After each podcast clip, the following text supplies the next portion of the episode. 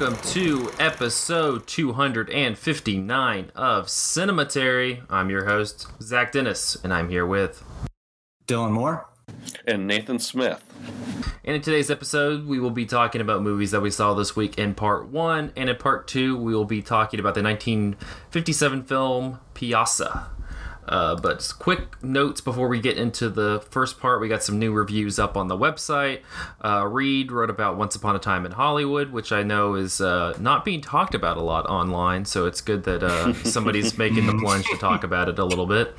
Uh, Andrew talked about this film a bit last week, but his review of The Mountain, the new Rick Alverson film, is on the website, and he claims that he is the person to talk about this since it's a it's a slow movie about masculinity, and he did a 40 minute essay about slow cinema and masculinity. So, if the, if that's the uh, endorsement you want, there you go. And then finally, we have a review of Hobbs and Shaw by Logan Kinney, talking about uh, how that fits into the film, Fast and Furious canon, and then reminisces a little bit on missing Paul Walker. Uh, but as always, uh, check those out on cinematary.com. We're gonna have a new film theory and chill coming up on the Patreon site. So if you if you've not signed up for that, please do. And uh, take part in that. It's going to be fun again.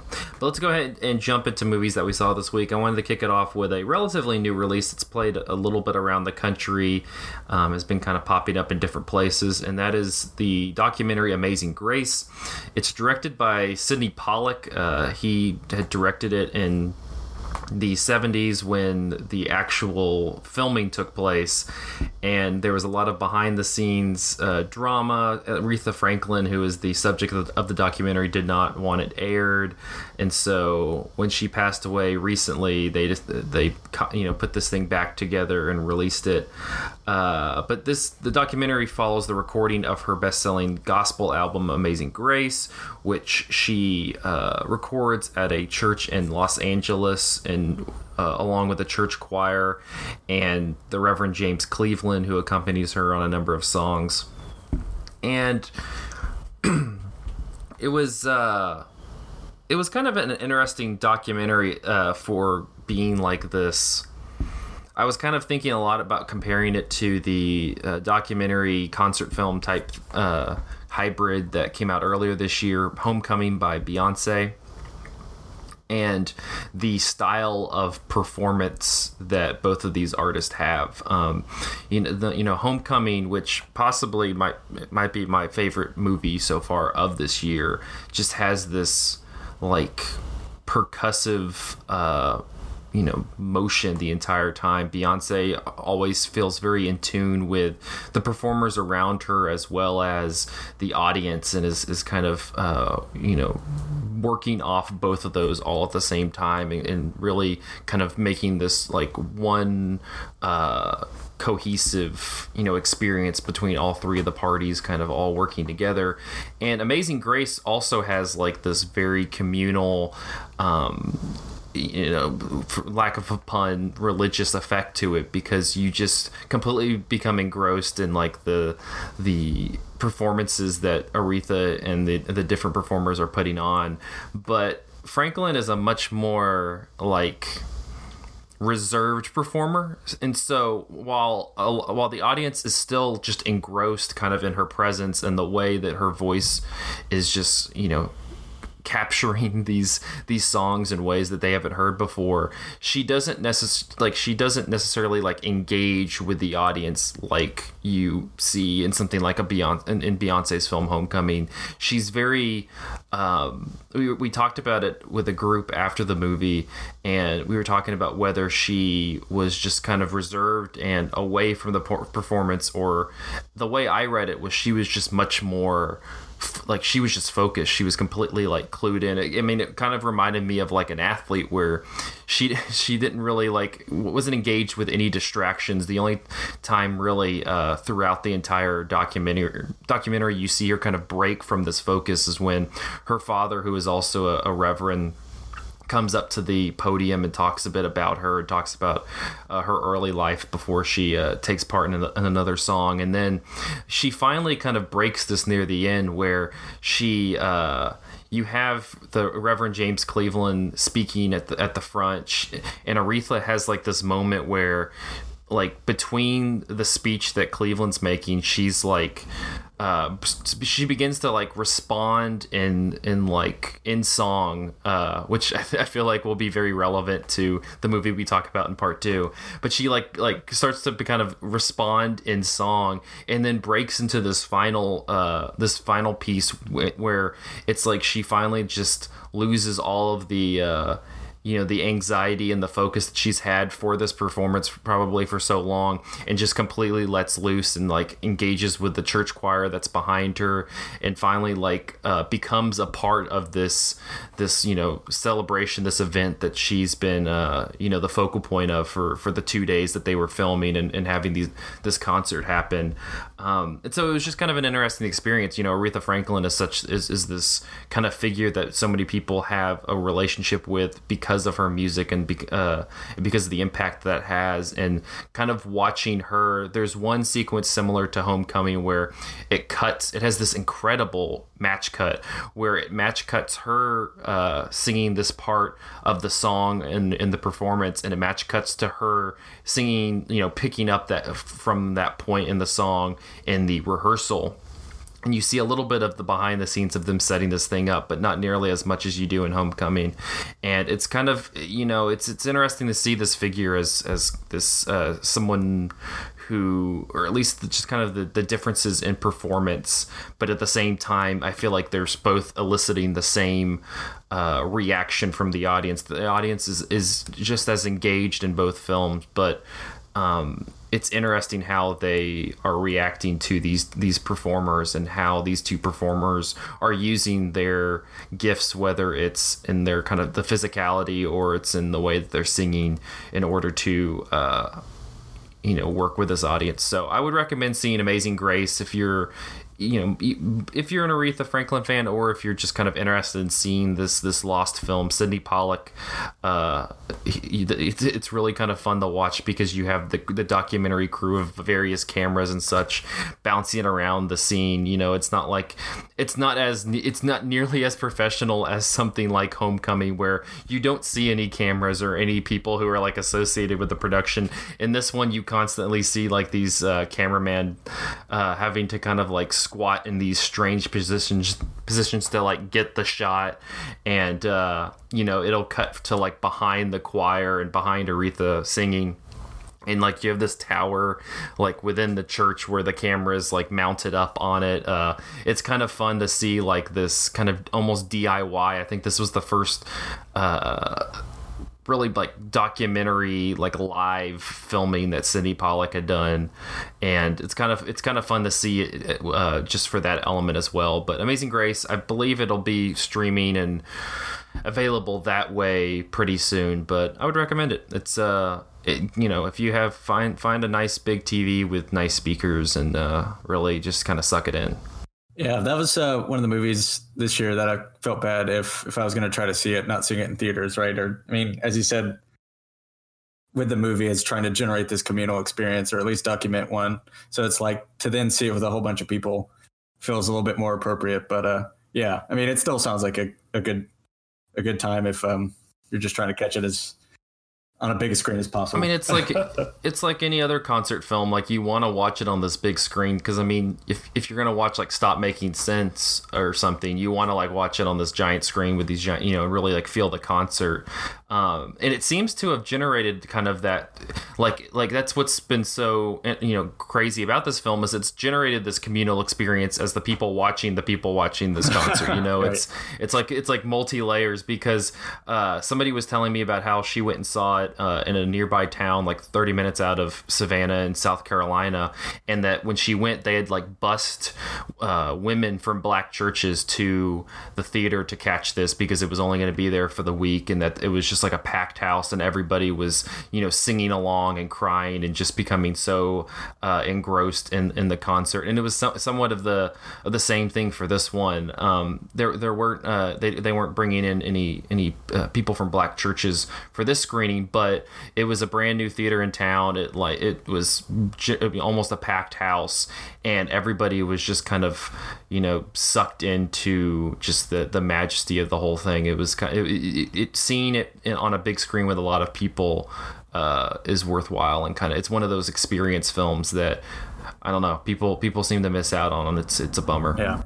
I mean, I imagine too, as a, a document from the 70s, that it still might get uh, repertory screenings in the future. Yeah, so. I, I, hope so. Because I mean, it does. It feels like this. It, it feels like the '70s film. You know, it, it, doesn't. It's not like one where they restored it and you kind of can feel the digital marks of it. Um, it it does feel. It. I mean, it's kind of like when Netflix put the other side of the wind, the Orson Welles movie out, where it's like this, you know, 60s 70s film that just pops out in 2018 2019 that's, that's yeah, something neat. like that yeah. Yeah uh, i won't speak to the quality of the other side of the wind or my perception of the quality but it still like has that aesthetic feel. Um, speaking to a uh, another movie I caught this weekend that actually was made in the 70s, so it feels like a 70s movie, is uh, Dog Day Afternoon, the uh, film by Sidney Lumet that stars Al Pacino. Um, it's based on the true story of attempted bank robbers in Brooklyn. Uh, in the film, uh, Al Pacino is Sonny, then John Cazale uh, is Sal, and they attempt to rob this bank in Brooklyn at the kind of near the end of the day, like five o'clock as they're closing down. But the it, it it's it soon just you know slowly unravels. One of the members who had joined them on the bank heist uh, flakes out like right at the beginning, so he has to leave. Um, they the the people within the bank are not situated correctly and are kind of questioning the. Uh, the the planning behind Sonny and Sal's attempt to, to rob this bank. Uh, Sonny seems to have a knowledge of how banks work, but not necessarily how a heist works. Uh, there's this like really in, uh, entertaining sequence where they decide to finally put the bank tellers like in the vault, but and they're about to close the gate, you know, the gate to the vault. But one of the the women says, "Well, I can't be locked in here. I have to go to the bathroom." And so Al Pacino's like, "All right, well, fine, just go to the bathroom. Anybody else have to go?" And then like four other ladies raise their hand. He's just like, "Well, you can't call, can't all go to the bathroom. Like that's not how this works."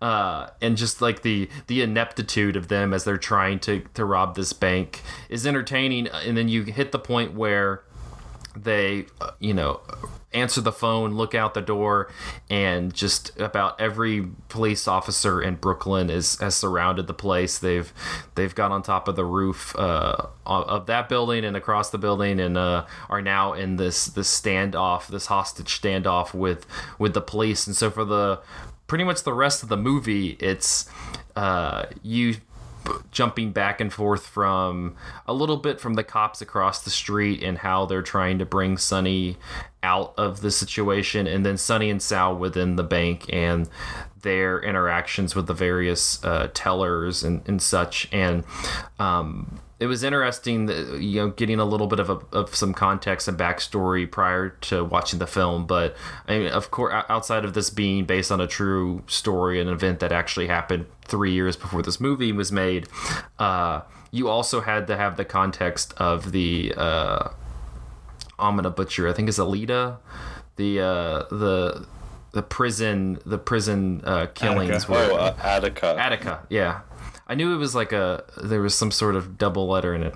Uh, Attica, where uh, 41 prisoners were killed by police in New York. I think four or five years prior to the movie coming out, and so that becomes kind of a touch point of Sonny's battle with the cops, and uh, another movie where like you're watching the crowd kind of engage with this because it is like there is this perf- almost I mean there he's acting the movie, but there's this performance value in Al Pacino like performing as Sonny whenever he you know leaves the bank and is engaging with the cops, and the way he like works the crowd and the crowd works both with him and against him uh, is really is just is is, is just really engaging and, and, entertaining and kind of you know you have these lulls where you're you're you're dealing more with the, the characters kind of interacting with one another and then they pull you outside somehow and uh, there's all these just these different factors uh, once you you know exit the building that just kind of add to the, the heightened tension of the film.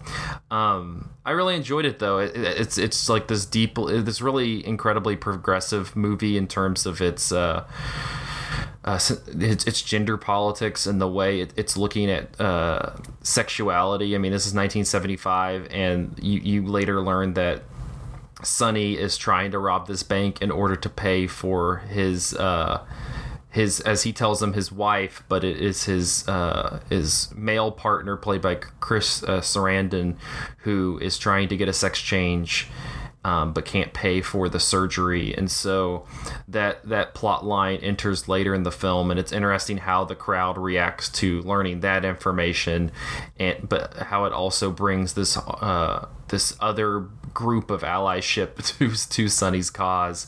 Um, it, it, it I, I, don't know. It's a it's it's a movie that 1975 still plays really well uh, currently. I mean, have you have any of you seen this recently or seen it before? Yeah, I've seen it uh, a couple times.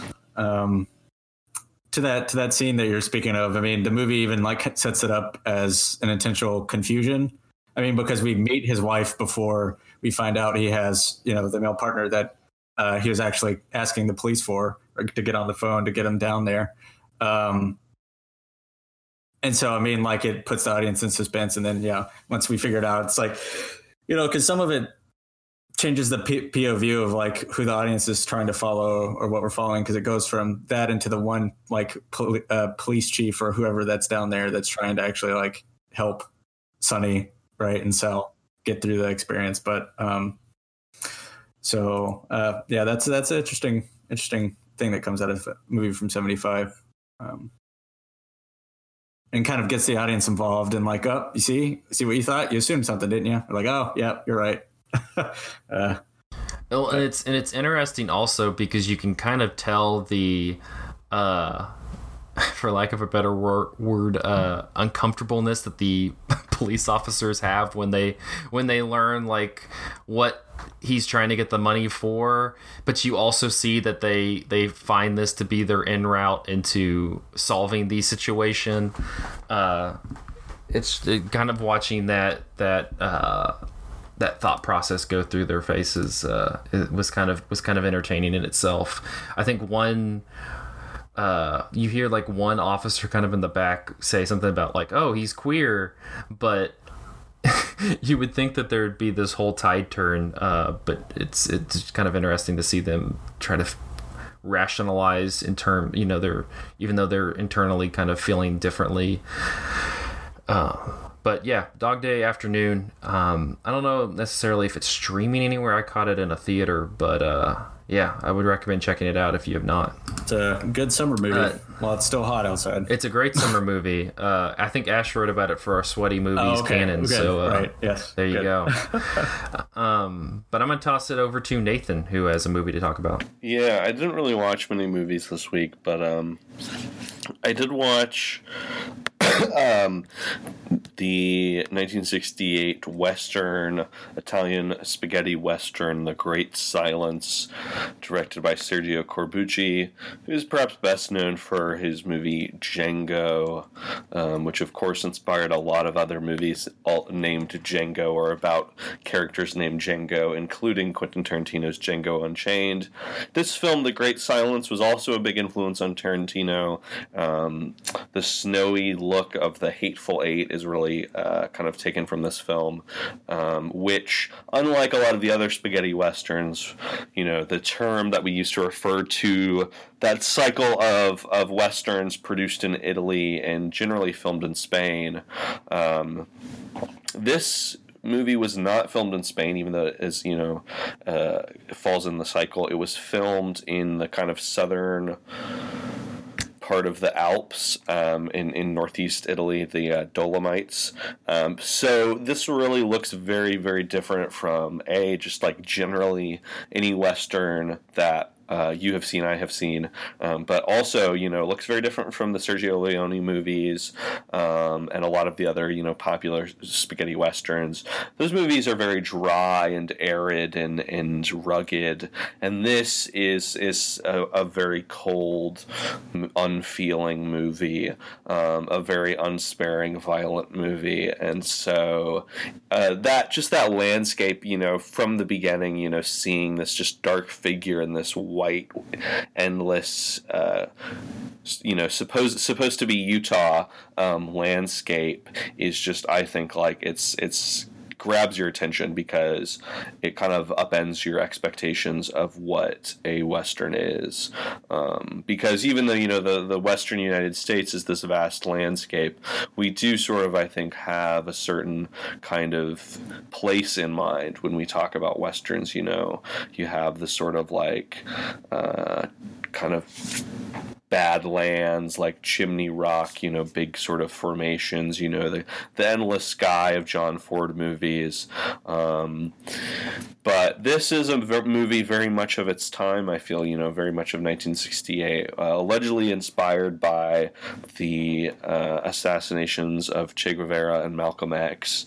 Um, so, you know, it's, it, it, it, I think, is of a piece with films, you know, like Bonnie and Clyde, The Wild Bunch you know the ends of Easy Rider, Night of the Living Dead. All of these movies are end with these sort of like really nihilistic, just like uh, just you know tear the movie to shreds kind of brutal scenes of violence where the main characters are gunned down. This is like very much also sort of in that mode. It's a it's a real downer of a movie, um, and a movie that was meddled with by the producers that had a sort of difficult release in the United States that offended Darryl F. Zanuck when it was screened for him, um, and which led them to refuse led 20th Century Fox to refuse to distribute the movie in the U.S. Though they did distribute it outside of the U.S.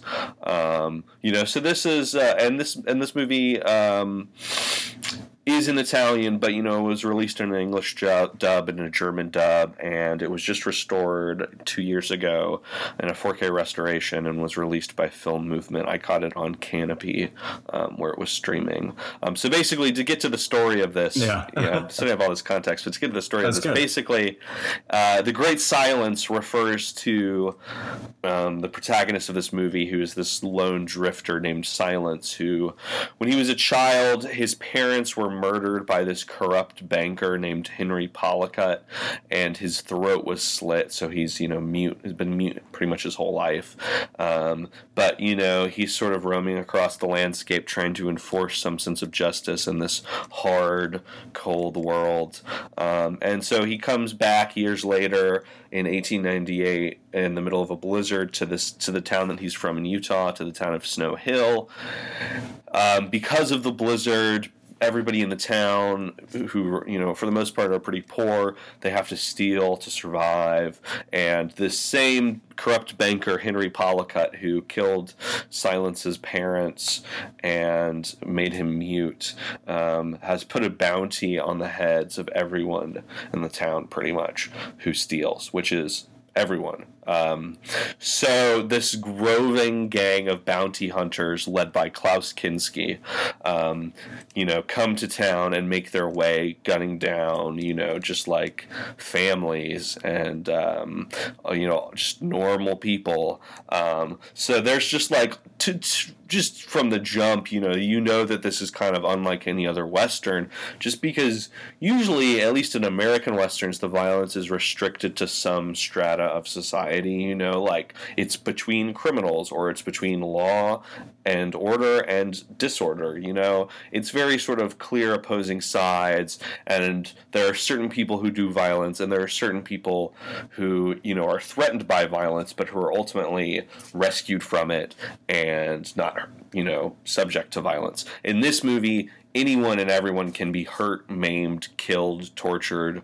It's really just sort of like opening the field wide for like anything and everything. Um, so this guy Silence is uh, hired by a woman named Pauline whose husband has been murdered, um, and you know she hopes that that Silence will be able to mm, kill Klaus and his gang. Um, but Pauline and Silence fall in love. You know he's mute, obviously, um, so she's doing all the talking but they they have a very steamy romance, which is rare for Cor- you know for the genre in general, but especially rare for Corbucci. And was actually like the only love scene that he filmed in his entire career, uh, supposedly, at least in the westerns. Uh, I have not seen all of his films, so I will not verify that statement or stand by it. But supposedly, in something that I read, that's what he said. Um, but it's even more interesting because Pauline is I think the only person in this town who's black. So not only you know is it a a love scene between a, a, mute man and a woman who can speak. It's an interracial love scene. So sort of you know very, very you know a movie that is concerned I think with like the radical politics of the time and and the the efforts of the state and of capital to thwart r- radical politics. But it's also a very progressive movie um, in its romance um, and and and the character relationships. Um, so, you know, I was just as a kind of brief aside, uh, while, while watching this movie, I started watching this movie, you know, just knowing by this film by reputation. I didn't really know much about the plot, um, but my ears sort of perked up when I found out that it took place in Utah at the end of the 19th century. Because uh, I think, as I, I probably mentioned on the the podcast before. I grew up Mormon, um, so so just kind of you know hearing that this is sort of in that world in that milieu was very interesting to me, and I was kind of waiting to see if there would maybe be any allusions to you know the characters' religious beliefs or anything like that. Um, this being an Italian movie, I figured that probably wouldn't happen. Though according to the Wikipedia page in the English dub, they actually um, change some things a little bit, so it kind of alludes to the fact that the characters are being killed not just because they're poor and have to steal food to survive, but also because they're Mormon. Um, and so just considering like the very brutal massacre that ends this movie and the kind of like history, the kind of history of, of violence uh, against Mormons in American history that um, the American government engaged in, even um, that people don't really talk about. Um, that was just like kind of hit hard for me watching that.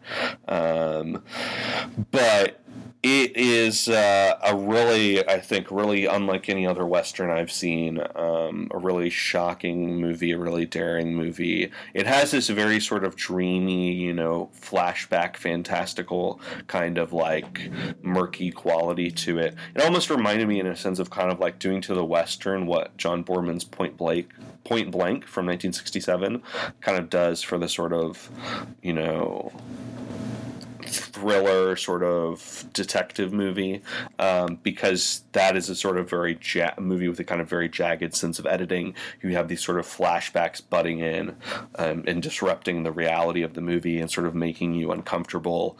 Um, you know, and you know, detectives and action heroes are supposed to give you this sense of control and security, but that movie is all about disrupting that. And this movie is sort of doing that, I think, with like cowboys and sort of Western heroes of just sort of like destabilizing destabilizing the sense of security and control that those heroes offer us. Because in the end of this movie, all the heroes die. It's just this total is like, uh, you know, it's it's all it's all just capital. You know, it's this movie very clearly links violence and profit motive. You know, yeah. every violent every murder in this movie is a transaction and money earned in somebody's pocket. Um, so I think it's just like really fascinating and radical in that regard, um, and just a very beautiful movie to boot. Um, so Quentin Tarantino got it right. You know, he's got some good taste sometimes. He knows how to pick them. This is a, uh, I think, a, a, great movie and a movie that I'm excited to revisit in the future. Um, yeah, the two other movies that that kind of reminds me of is uh, Day of the Outlaw that came out in the 50s. That um, that was like oh, really oh, yeah, snowy. Yeah. Like at a certain point, I mean, the frame up of the movie is like uh, people, uh, you know, rob banks and then get kind of shut out into this kind of Blizzard ghost town or what you know. There's like very few people there, but yet they're having to confront the town town people who live there. And um, yeah, it gets really intense in like a um, like a, a, bottle episode of a TV show or something like that, where it's like it's all just gonna go to a boil because you know uh, they all can't really escape from one another. Um, and so uh, yeah, that kind of Blizzard setting uh, generates that kind of thing, right? Um, but that was surprised because that was from the 50s, and it's like you know, uh, as you say, an uncommon setting for a western to have to deal with. Um, and so that, or like something like uh, the second half of uh, McCabe and Mrs. Miller, where it gets like really snowy and depressing. uh, yeah, it's it does remind me a little bit of McCabe just because you have this sort of like crumbling, decrepit town, you know, verging on ghost town basically, um, where it's just like muddy and everybody's just like having a miserable time. Um, yeah.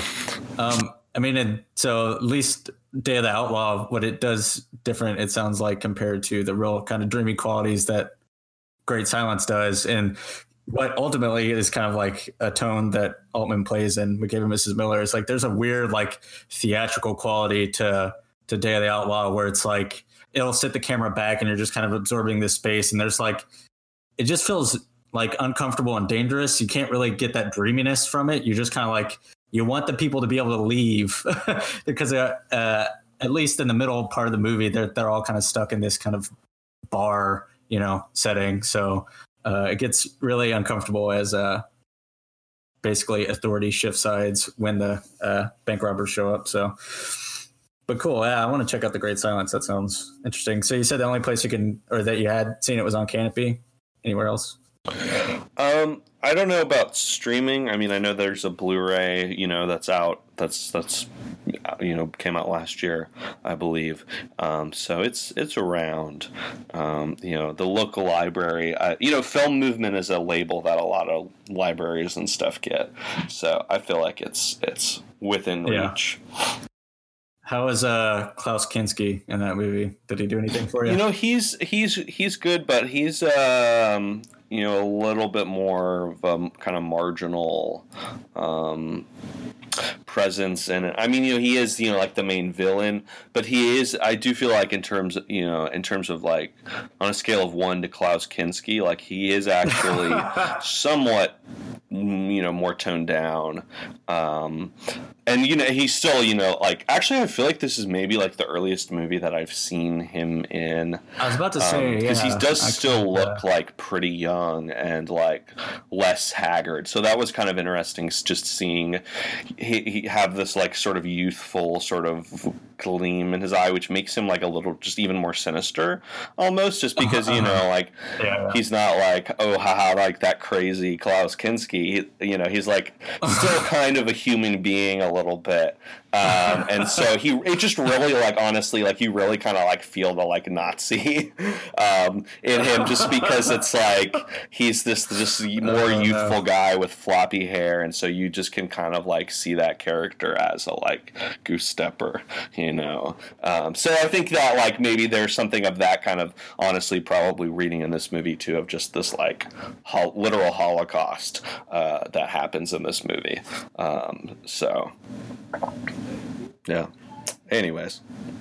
Brutal movie. brutal, brutal movie. Uh, well, let's wrap up with, I'm sure, a much lighter movie. Uh, take us, take it away, Dylan. yeah, considering. Uh, so I, I saw a Buster Keaton movie. I caught it on YouTube because uh, you know at a certain point copyright gets pretty loose. Uh, so you can check it out there. Um, Go West. It came out in 1925. I think it's like Buster Keaton's third feature that he directed by himself. Because you know it's like either uh, uh it's Ernest Klein or whoever else that he ends up teaming up with. But basically, you know, him as Buster doing his own stunts, more or less directs himself. It seems like, but um, funny considering that we're just talking about a western. This goes in kind of the opposite direction of Keaton playing a character more or less called Friendless, where he leaves New York. He's like the first shot we see of him is like he's leaving a house uh, with all what seems like all of his stuff in like a cart, and he immediately goes to um, you know a pawn shop or a store uh, to like trade it for whatever he can. Um, and you know, outside of the ridiculous banner he has with um, uh, the storekeeper or whatever, that he only ends up with like a picture of his mother that he has to buy back from him, um, and you know, just like a loaf of bread and uh, a sausage or whatever to get him out on the road. And he just train hops uh, for a long time until he like he ends up uh, out west, uh, and whatever. It of course opens up with that. Um, uh, was it Graham Greene? No, what's what's that guy's name? I can never remember the. Uh, yeah, yeah, yeah. That uh, Horace Greeley, right? The, the guy says, "Go west, young man." That thing. Uh, so that's like there's like this weird. I don't. I can't because it kind of makes fun of it uh, ultimately, but it's like a weird statuesque opening where it's just like filmed in like a black background with a statue of Horace Greeley, like pointing out uh, frame uh, frame right with the quote more or less from him. Uh, um, but so like he ends up going there, and it just you know imagine Buster trying to fit and be a cowboy out in the west and that's kind of like the the mass, vast majority of the movie. And he earns his name or his moniker from this pretty clearly because basically like he has whatever uh, his normal or city clothes on but as soon as he gets there like some cattle hands were uh, ranch hands that were leaving and he just like snags some of their clothes and puts it on and just like wanders up while like kind of inspecting uh, the ranch hands that like this is how you be a cowboy. And he immediately like uh, assumes this kind of uh, bow-legged stance and just wander up to the to the ranch owner to like ask for a job. And he immediately like falls on his ass because he it's awkward and he's not used to doing it. Um but more or less like he needs help or uh, the rancher does. And it's like yeah sure whatever go milk this cow. And of course he's inept at it and it keeps going like that for for a while of him just not fitting in, not being a cowboy. Um, until at a certain point he ends up making a friend with a with a, a cow named Brown Eyes that uh, ends up saving him from a, a bull attack and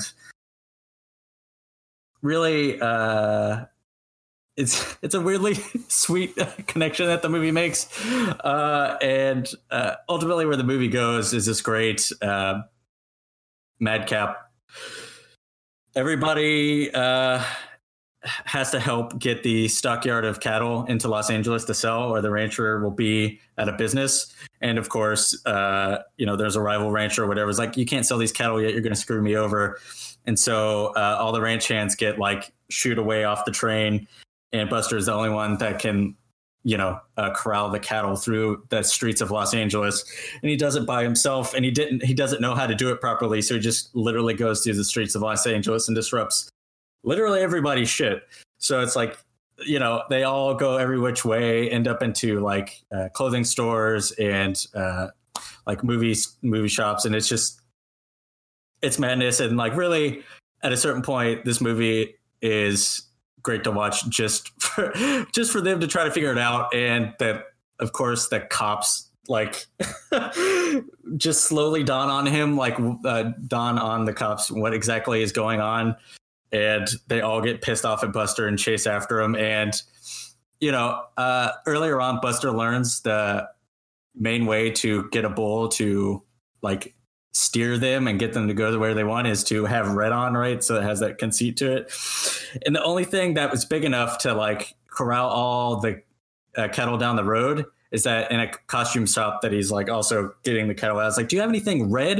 And the only thing he finds after all the people that are in the store freak out because you know uh, there's some bull that just kind of wandering in all all uh, haphazard and unsure where they are. So, um, is a, de- a demon costume that's all red, and that at a certain point in the movie, he is running around down the streets of LA uh, in a pointy uh, horned tail demon costume that's all red that with bulls chasing after him with uh, like a trail of cops just holding on to him trying to like uh, slow him down and actually figure out what's going on so uh, man it's it's a fun mess of a movie towards the end. So, um, would recommend it, and it's easy to recommend because it's on YouTube. So, um, you know, so there you go, 1925, and it's only like you know, 69 minutes, solid 70. It's like Nice. Easy to watch. Yep. Thank you, Nathan. Uh, so yeah, it's a it's a good one. No, he usually doesn't. Uh, we're gonna take a short break. You can watch it. You know, uh, I, would suggest playing the Pet Shop Boys version of Go West on repeat over the entirety of the movie. That'll be good. Definitely change the tone in a good way. uh, we're gonna take a sh- quick break. We will be back in part two talking about Pyaasa after this. Hey, Cinematary listeners, Andrew here. During this break in the show, I'd like to mention that Cinematary does want your money. You can give us your money at patreon.com slash cinematary, where you can chip in a small fee of about $5 a month, you know, the price of a fancy coffee, in exchange for shout outs in every episode, the opportunity to choose movies we cover on the show, and bonus episodes every month in which we talk about more movies as well as other miscellaneous stuff. In the past, we've just been humbly asking for you to share the show and engage with us, and we would still love for you to do those things. You can tweet us at Cinematary, send us an email, uh, zach at cinematary.com, leave us a review on iTunes, all that stuff. But Cinematary has grown a ton in the past few years due to the hard work of a bunch of writers, myself included, who haven't been paid for their labor, which is sadly a pretty normal thing.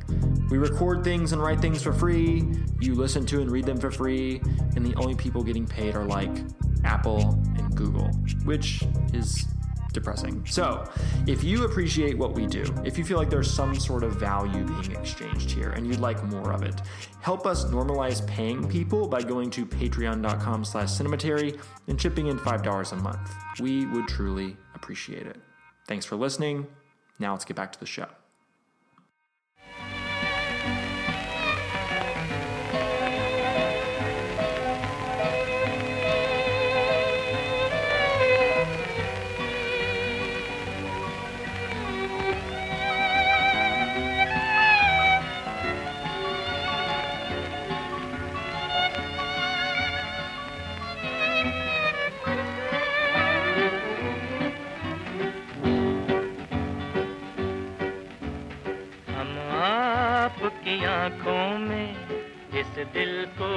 बसा दे तो हम के पल को इस दिल को सजा दे तो हम आपकी आंखों में And we are back with part two of episode 259 of Cinematary. In this part, we will be continuing our Young Critics Watch Old Movies series with 1957's Pyaasa. Uh, the film is directed and stars uh, Guru Dutt from a script by Abrar Alvi. Uh, the film also stars Waheeda Rehman, uh, Mala Sinha, and Johnny Walker. Easiest name in the entire uh, sheet we got here. Uh, Vijay, uh, who's played by Guru Dutt, writes unpopular poems about the destitute and poor. Ridiculed by his brothers and scorned by publishers, Vijay finds encouragement in a sweet prostitute, uh, Gulabo. When a homeless man wearing a coat Vijay gave him is killed, Gulabo convinces the publisher to print his poems, believing Vijay to be dead. The poems are widely popular thanks to the myth conjured around his supposed death. When he reappears, he finds that few friends can be trusted. With the commercial success of thrillers such as Baazi, Jaal, uh, Aar Paar, and CID, as well as his comedies such as Mr. and Mrs. 55, Guru Dutt and his studio were financially secure and established at this point, and so from 1957 on, he could make uh, just about any movie he wanted to make, including this one. In the original ending, uh, Guru Dutt wanted to show that Vijay left all, all left the uh, the place all alone, but on the distributor's insistence, the ending was changed. The film was originally titled Pyaas, which means thirst, but Guru Dutt later changed it to Pyaasa, which means the thirsters, to better describe the film. Uh, I got you know it really cleared it up for me. Uh, Guru Dutt wanted to film red light area scenes on location in Calcutta, but the crew was was attacked by a group of pimps. So unable to, to film then, he uh, recreated sets on the basis of photos that they took in Calcutta. It is also surmised the story of the film is based on the life of the film's lyricist Sahir Ludhia, uh, Ludhianvi, who had a failed affair with poet and writer Amrita Pritam. Uh, Pyaasa marked the last collaboration of the, of the long-lasting team of composer S.D. Burman and the lyricist Sahir Lud. Ludhianvi. Uh, one of the songs that S.D. Burman composed for the film was based on a tune from the British movie Harry Black, which was later released in India as Harry Black and the Tiger. Burman was initially not happy was initially he wasn't happy about copying a western tune quote but later changed it so well that when the producer of harry black and the tiger visited india he heard the song and not only failed to recognize the tune but commended dada on it after a slow opening, Pyaasa went on to be a major commercial success of that year. It gave Guru Dutt the confidence to make a repeat on a grand scale. However, his film Kagaz Ke Phool uh, went on to be a commercial disaster. The movie picked up a cult following in the 80s long after the director had died. Waheeda Rehman's character in Pyaasa was based on a real life character. Uh, Abrar Alvi and his friends were visiting Bombay and they decided to visit the red light area. Alvi got talking to a girl who called herself Gulabo. According to Alvi, quote, as I left, she thanked me in a broken voice, saying that it was the first time that she had been treated with respect in a place where she heard only abuses. I used her exact words in the film. In 2015, looking back at the film, the Huffington Post India said more than 50 years later, Pyaasa continues to remain a formidable work of cinema that presents the art of filmmaking at its finest. The movie fulfills, in its absolute sense, the real purpose of cinema to entertain and educate simultaneously. In 2010, Time magazine listed the film among the best movies of all time, saying the writer, producer, director star paints a glamorous portrait of an artist's isolation through da- uh, dappled imagery and the sensitive picturizing of S.D. Burman's famous songs. And Rehman, in his in her screen debut, is sultry, radiant, a woman to bring out the poet in any man on screen or in the audience on that note, let's talk a little bit about Pyaasa, which was a film that I was, I think I talked a little bit about last week at the end. Was kind of excited to see. You know, uh, I, I'm, I'm a big fan of Satyajit Ray and his films, but at the same time, his his output is kind of a small portion of what Indian cinema is is classified as. I mean, he's he's more of the art cinema, while uh, especially even in, at this time when Guru Dutt was working, uh, the much more popular, uh, you know, you had this kind of Western influence uh, that would later kind of form into the Bollywood film. I, I know this one is kind of looked at as a as a classic Bollywood film, but at this point, this is kind of in the midst of the 1950s, which seemed to be India's golden age for movies, and this one really blew me away. I I kind of was was uh, struggling a little bit to, to, to, get interest in it, kind of during the first act. Uh, but whenever it switches and he dies but doesn't die, I think the movie like takes it to this whole different level. Um, but I'm curious what you all made of of Pyaasa. Um, it's I was um, really struck by a lot of the sequences in this movie, um, and really, really taken, you know, had kind of my breath taken away by some of the images in this film. You know, it's sort of a, I don't know, it's it's just, you know. I don't remember wh- where I heard this, you know, maybe in some class or something, or maybe I read it somewhere. But I remember once, like, hearing somebody talk about, you know, kind of you know, Bollywood cinema, you know, you, you can't really talk about musicals in the same way that you can in American cinema just because, you know, every film, pretty much every Bollywood film, you know, has the, you know, the musical sequences built into it. That's just like the, the kind of the, the overarching sort of language of the industry. Um, but, you know, this is a very like, odd, I think, mixture of of genres. You know, um, because you have these musical sequences which are often very dreamlike and sort of separate from the the rea- the kind of the filmic reality in some way. You know, they seem to take place in another time or, or some other space.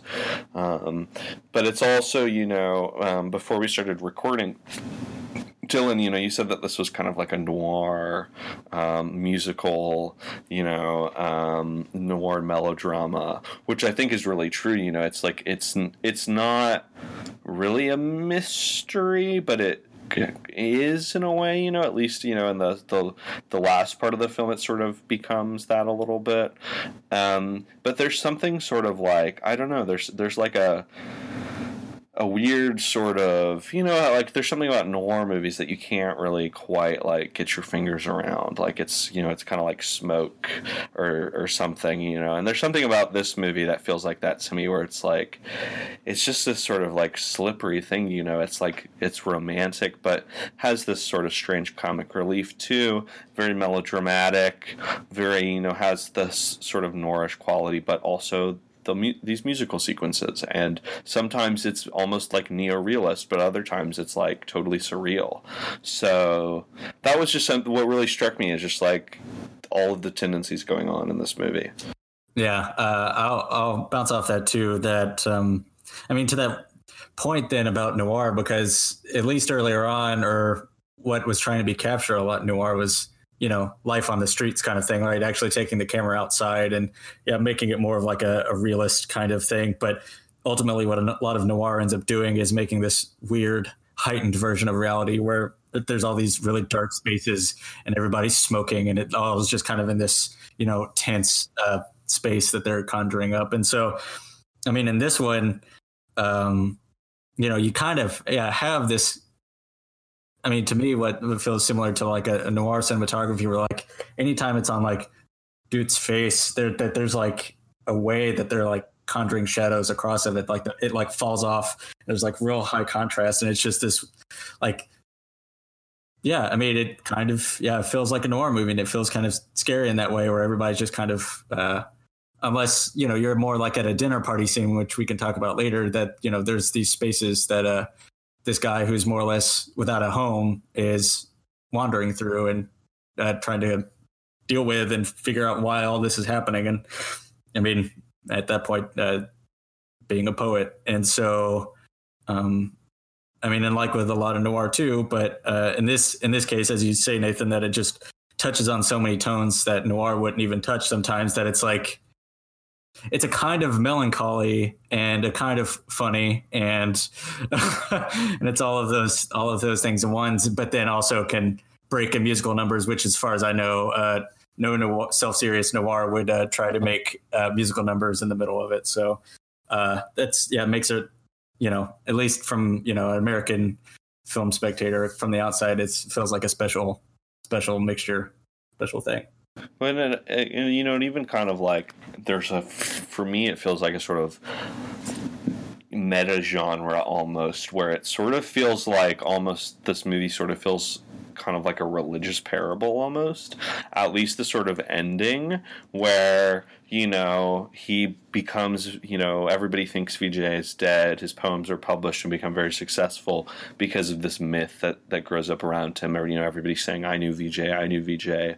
Um, and when he comes back and he finally convinces everyone that he's Vijay and they accept him, like he realizes, you know, that this is just like all of, like, these people aren't actually interested in what his poetry was saying. You know, they're just like interested in being close to his success you know, trying to like capture some of whatever he has. So he just like totally rejects them and goes off, you know, leaves, like, I don't know, goes away. Yeah, you could say. But, you know, it, it almost feels like this sort of like, I don't know, like the Buddha, like rejecting his, you know, uh, earthly possessions or something. Like it just sort of has this very like, you know, there's a sort of like morality here that feels, um, like you know like it's like there's something like mythic to this story you know? It almost feels like it kind of takes place to me like to me at least it felt like it almost took place like beyond kind of like time you know almost. Like it sort of felt like it could have taken place in just this sort of totally imagined world. Um i mean and, and to know. that point of what Zach brought up about, um, I mean, you know, in that case, they were actually going to try to uh, film in a red light district, but uh, they got kicked out. But most of the movie, um, oh god, I mean, this is a weird comparison, but uh, or not really, but it's like a one from the heart, right? Like where it's all these like reconstructed sets that can like make it feel real, uh, but at the same time, uh, you know, if you catch the peripheries of it, you can feel that it's a constructed set that they built. Um, and I don't know, there's yeah something that that I think can help build its yeah either timeless or parable or even dreamlike quality, even after it's like capturing bits of you know I guess truth on some level. I know uh, at the beginning you were talking about it's difficult to talk about uh, like Bollywood compared to American musicals. Um, but I think that there is somewhat, at least in this version, there is kind of this Western influence to it in terms of, as you've been describing some of the, the, the musical sequences.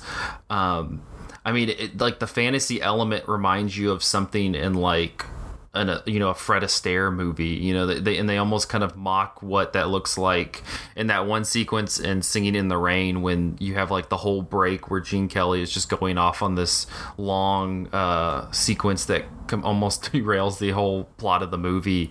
Uh, and so it, like it kind of has this Western influence where you can see the you know that Guru Dutt is familiar with what Hollywood is doing, but I but at the same time I agree with you Nathan that it has this like mystical quality to it so that even though there is kind of this like almost silly melodrama you know at parts. I mean there, there's there's there's that one sequence at the party where he's like sad and like he overcomes his sadness by and just starts like singing his poem uh, while the you know after listening to the other two poets who, who sing their crap. And uh, but there is there's something so uh, so convincing and so uh, I don't, I don't know if it's it's it's Guru Dutt's performance or the way that he just kind of frames the his character in this, but it doesn't come off as as hokey or you know silly. I don't, I don't know. Did, did you guys see kind of that Western influence in, in the in the musical numbers? Well, one thing that I felt like I don't know if this was how it felt to you guys, but I one thing that I felt like maybe set this apart from some um, musical, you know, um, uh, American musicals, is that I felt like some of the this musical sequences were a lot longer um, than I was used to. I don't know if that was like just my perception of them, but for some reason they felt like much more extended than um, I feel like I'm really used to, or, or at least in some way they felt like more separate. Um, from like the rest of the the space that the movie is set in.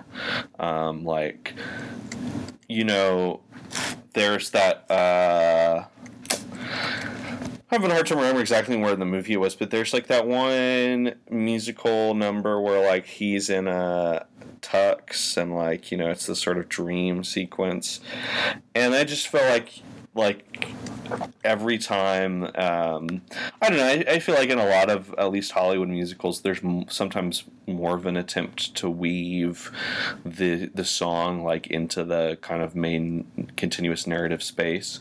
Uh, aside from something like an american the end of american an american in paris where it's just like a crazy fantastical sequence or the broadway melody sequence in singing in the rain.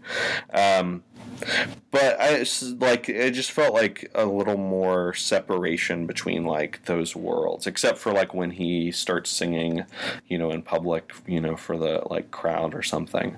Yeah. So um, is that sequence that uh, you're talking about the um, one after yeah. he meets up um, with that girl he met at school? Yeah. And it's like a daydream. Uh, the the the bit's almost funny uh, after it ends. It's like this motherfucker is daydreaming over here about the girl that he's sitting next to, and then he wakes up, she's gone, and it's just like, oh no, what's happening? Um, but yeah, no, that's a very, um, as you say, just like a separate, um, separate, separate out from the rest of the reality of the movie because it's like all these um, uh, curtains and like p- balloons, and they're all just kind of dancing, but it's. I mean, it's sad too because if this is this guy's daydream, and it's about um, um, uh, the girl Meena, uh, like teasing him or like saying it's like, you know, uh, you can keep presenting me your heart, but uh, I'll just ignore it and walk away. Um, and that kind of being the um, crux of that. And then, of course, you know, he snaps out of his daydream or whatever, and she's gone and left the note. It's you know I don't know. There's, yeah a heck of, a heck of a sequence, even if I guess maybe the thing is, is like sometimes the you know the musical sequences themselves aren't that maybe necessarily like different from something in American musical, but it's just maybe like what the contrast between those sequences and the rest of the movie that makes them feel very different. Because like for example, you know in this movie, like that the sequence where you know he he runs into this like extremely emaciated homeless guy gives him his jacket with the poem inside and then the guy runs after him and gets hit by the train. Just like you know there would never be someone who looked like that you know in an american movie you know if like it would be this probably just like friendly charming like little homeless guy. And he would also not die probably in this brutal way like that. It would probably just be this like sweet little sequence where they like where like toothless dick van dyke you know like shows up and like sings a little song about like keeping your head up or something. Um, but it's just there's like this like extremely melodramatic and like intense melodramatic contrast between the like highs of this movie and the lows and it's just willingness to show like extreme poverty and to you know show these just like depressed dejected starving people is like so different from american i mean particularly american musicals which are like you know the the dream factory par excellence you know the like epitome of escapist cinema is MGM, you know, golden age Hollywood musicals. There are elements of that in here, but it's used to such different effect, you know, to this almost like, you know, Brechtian like social commentary effect, where it's like the the the fantasy of the musical sequences is just to point out how dire the rest of the world is. Right. I mean, and I mean, almost to your point about like um, uh, it being in this kind of uh, mm, I don't want to say a meta movie in that way, but it's you know dealing with that tension of both of those both of those feelings at once, right? I mean, like all the poetry and the music uh, that informs uh, the set pieces of the movie end up talking a lot about that. I mean. I mean, to the point that, like, you know, uh, it kind of feels weird when it can separate itself out from you know the people talking as they normally do and kind of a atonal way and then kind of falling into uh, a musical. But um, you know it kind of in each different set pieces they kind of get into it in different ways. One i mean so like a specific one i'm thinking about um, is uh, i guess just guys reciting poetry at this party uh, at the uh, where he ends up um, getting a job um, at one point um, that we find out it's uh, Meena's husband uh, who get got him the job at this uh, publishing company as an assistant, and he shows up and gets humiliated by it's like he doesn't really want them there as a party guest, but as a servant to serve tea. And there's poets there that are, just start reciting lines to the "Oh wow, that's wonderful! Uh, please do more" uh, crowd that's around. I couldn't tell if that's like they meant it or if they're just kind of being a little obsequious. I, I, I couldn't really tell. Um, and so at one point, like he's um, um, Dutt's character uh, uh, is like on the periphery of, of of the party and just starts reciting lines. I mean, and the poets end up backing him up, basically saying, um, you know, it's not just a, a privileged rich person's um, a prerogative to learn and recite poetry; that it's um, you know, even the servants, that kind of thing. And so, um, and that's um, one of the two sequences that like um, makes this distance connection with Meena um, because everybody else kind of hears this as you know uh, really powerful, pleasant poetry, but it's just like really every time he recites uh, something, she just like falls to shreds, right? Um, and it's always like a silent weeping. Um, and I don't know. I mean, I guess that uh, the specific point being that it's the movie is able to get into these musical, like high, what we'd consider even like melodramatic moments from like different vectors, right? It could even start like as something as like just reciting poetry at a party versus you know uh, the masseuse you know uh, basically providing his own jingle while he's saying it's like yeah uh, come to me. I'll I'll, I'll uh, rub your head, and it's uh, I got oils, I got um, uh, machine oils and things like that. And it's just, um, I mean, it is, it is, you know, to think about to place this movie in historical context, you know, being set and made not too long after India's independence from from Great Britain.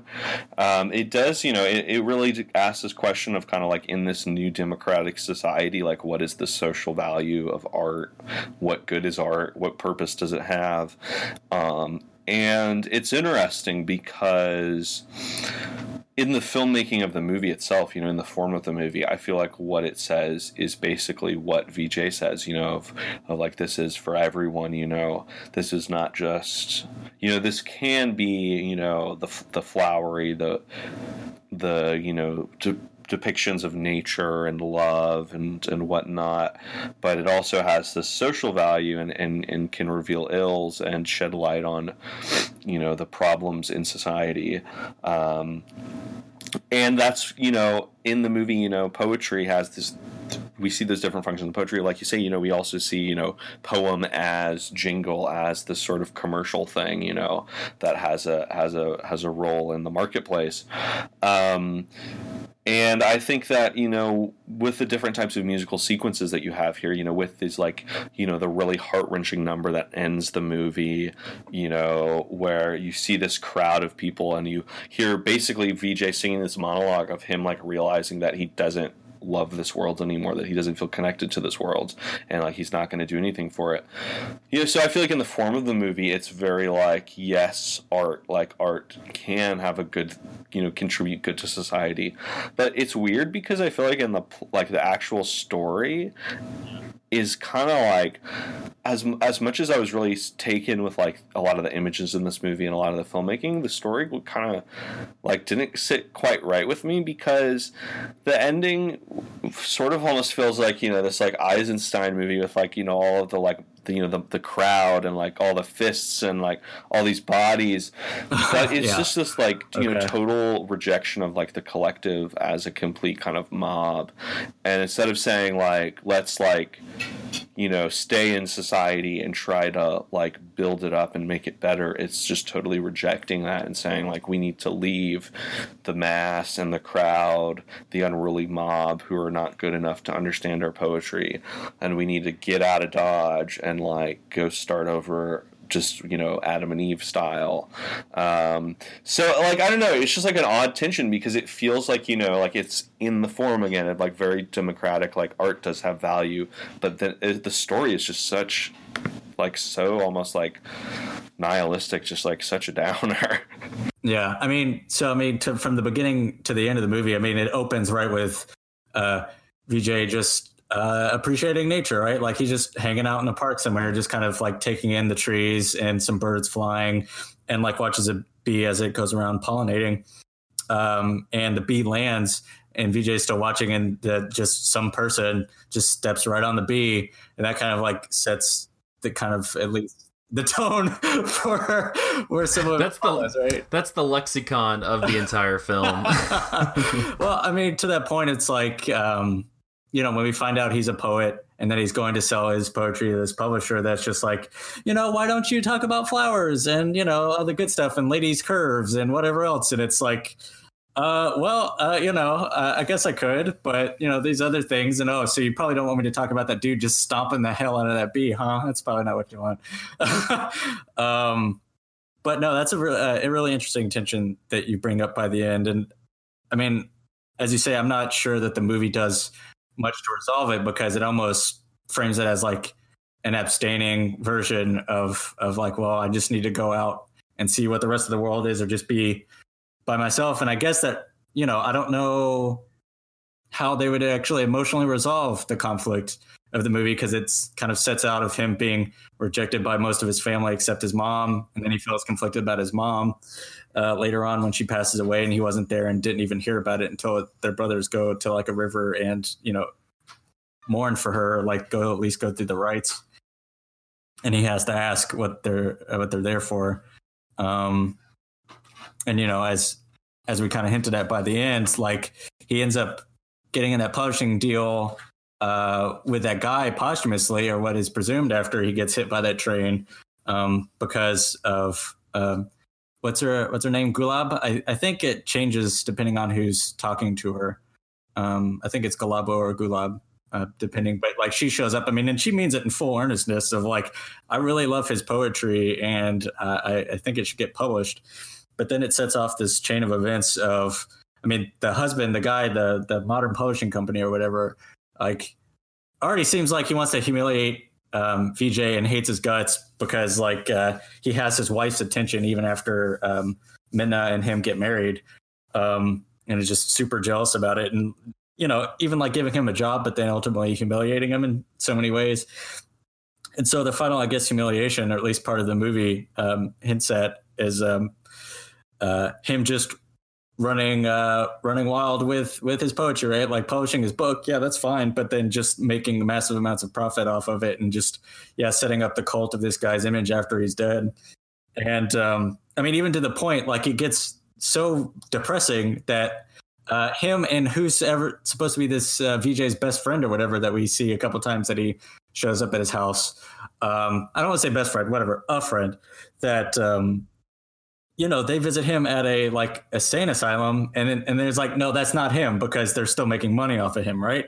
So it's like they don't want to like admit that that's a, that he's still alive because as soon as he shows back up, then they can't easily make a profit off of his image anymore, right? Because it like completely changes the the dynamic. And it's only until uh, you know the masseuse, uh, the guy that goes around trying to uh, relax people from their daily woes by giving them a massage, uh, like finally sees sees him there and helps him like escape. That then the rest of the movie uh, uh, plays out to where not only does he feel alienated um, as he was before, but now he's entirely not who he is because of this image of this dead poet who's you know talking about the woes of society but everybody knows this poet and the name but like there's this one sequence where they're like on this um, trolley car right and this one guy's talking about how great of a poet this guy is and that yeah oh yeah he totally knew him when he was still alive and then he actually came to him with advice a couple times um, but you know, uh, lo and behold, of course, that he's actually standing next to Vijay himself, the poet, and he just does not know who that guy is, and is actually in the way of him talking to somebody who's across the trolley. And it's yeah, it's it's uh, that that whole thing that leads into the final sequence of him basically saying, "Burn it down," right? like I don't know this uh, this society anymore, and um, if this is what this is, I don't know. I don't want it to call it mine because it's not. Um, I mean, so I guess it doesn't, it, or maybe it couldn't really, or they, uh, Guru Dutt and um, the screenwriters working on the movie couldn't find a way to get it to a, a happier place, right? It's just uh, kind of. They were like, we're not working on that level. we're singing pain. Right.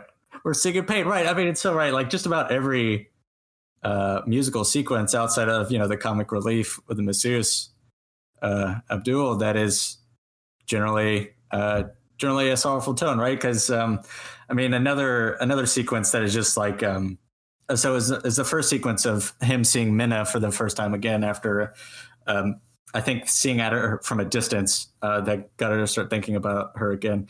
Um, was some college reunion thing um, that uh, one of their classmates ropes him into and throws him up on the stage to recite poetry because somebody ditches at the last minute or just doesn't show up to do it. And you know, uh, his refrain of like his uh, philosophy and his own poetry is that he like puts out what he gets in from the world, right? And so he gets up there and, and but of course he he talks about how fucking uh, everything is sad and that uh, you know he doesn't really feel great about things and um, to it like being immediately in tension with the audience. Uh, it's like one of the people in the back is like, what? Sing a happy song. This is supposed to be a happy occasion. What are you doing? And so, I mean, he ends up finishing it out. And Meena's, of course, a wreck again. Uh, I guess for many reasons of seeing him for the first time in forever, and uh, uh, him basically singing a lament or a torch song for Meena. Um, I mean, to at least talk about the technique of the movie, um, and specifically how some of the musical sequences are shot. It's, I mean, you know, shouldn't be too surprising that a lot of it can feel like a dance or even like a ballet, but some of it feels so discontinuous and jagged that even like the push-ins like kind of feel like they hurt. Um, I mean, even outside of that one specific sequence I was talking about, there's um, one later on where uh, Vijay is. Um, this has to be like in the back half of the movie where he's like standing on a balcony um, and Gulab. Um, um, there's like some concert going on below them, and like it's of course very um, relevant emotional lyrics that are happening and she's like trying to slowly get closer and closer to him as like his back's turned down this balcony. And you know she wants to connect with him even though um, up until that point they've only had like kind of uh, tense interactions of him wanting to get his poetry back from her because um, he doesn't you know he wants to buy it back. And she bought it as like waste paper and found it as poetry and been keeping it and using it as like um, ways to seduce men or whatever to get uh, get them to come upstairs and um, you know, only feels like she has pity for him, and that's not really like what he wants or what what he's uh, looking for. Um, and so there's this this sequence towards the end where like she's really really trying to connect to him. That it's like it's all this discontinuous like jagged like getting closer and closer but can't quite get to it and there's like dollies in and dollies out that feel like almost like um bit of a vertigo like situation of a dance where it's just like she keeps trying to get close, but you know, as she does, she immediately pulls back, knowing that uh, it probably can't be. I mean, and like just as like a point of like in characterization that it's that it's a hell of a sequence and really sad. Um, and so I mean, to to your point of even or like uh, to what a apparently the studio wanted uh, do, to do with the end. Uh, it also kind of feels weird that they end up getting together and leaving side by side at the end. Um, I mean, I don't know if I would have felt as complicated about that um, if I didn't hear about the production of it, but it does leave a different tone to how they kind of leave side by side when apparently he wanted him to just be alone at the end away from the crowd. So, um, I mean, because to me, at that point, their, their like relationship was in this, you know, place of, I mean, disconnection. I mean, or like asymmetry. So, any uh any final thoughts about the movie before we wrap up? Uh, it's it. I, I, I this is the first Bollywood film that we've kind of covered, so I'm curious uh, if uh, this should be something that we should kind of kind of explore in the future because I think that especially Western audiences are probably not taking the time necessarily to study the history of this type of film. No, it definitely has uh, me very excited to get a little more familiar with with Bollywood. I mean, I think even if you know, even though it's a huge problem for American and, and Western cinephiles, you know, ignoring Bollywood cinema and just Indian cinema in general. Um, you know, I think that a lot of people at least are like familiar with the sort of pastiche kind of of like contemporary Bollywood tropes. You know, you have an image in your mind of what that looks like, and it's just like very interesting to go back a little bit and see the sort of the the ancestors of that, you know, and to see kind of the beginnings of, of certain styles and and um, certain forms taking shape. Um, so it's really interesting. I don't know. This is just like a very interesting fusion of entertainment and um, social, you know, social realism, social commentary, um, and I'm very intrigued both to see more films by Guru Dutt, but um, just more Bollywood in general. Yeah, I, I agree with that for sure. Um, yeah, I'm not sure. Like we've kind of been hanging out in the 50s so far, right, with um, Hindi films. So I don't quite know uh, what our next step is. Um, but uh, uh, uh, uh oh, I take it back. We, we we have a Bollywood sequence in our in our history that Jackie Chan. Film. Damn it, Zach! oh my god! Uh, is that not is that not counting? I forgot. I, I forgot. Oh, it was. I, I it was only earlier out. this year, and I've forgotten. Uh, but um, I mean, to the, to that point, at least, uh, I'm ignoring you, Zach. I'm sorry. oh, we also have uh, the Love Guru too. So Wait, what do we have? We're doing the Love Guru. oh. Yeah. we're really we're doing great. We're picking it up. but Yeah. uh, to that point of like um, interesting tensions that uh, a Bollywood movie, or at least um, this one, and even um, kind of in more peripheral way in Satyajit Ray's movies that we've uh, seen or talked about, um, is just how it's hard for me because I don't know that many languages in India. So I mean, there's Hindi um, and a whole bunch of a lot of others, but uh, it's just surprising to me. I mean, if this is supposed to be a post-independence um, production, right?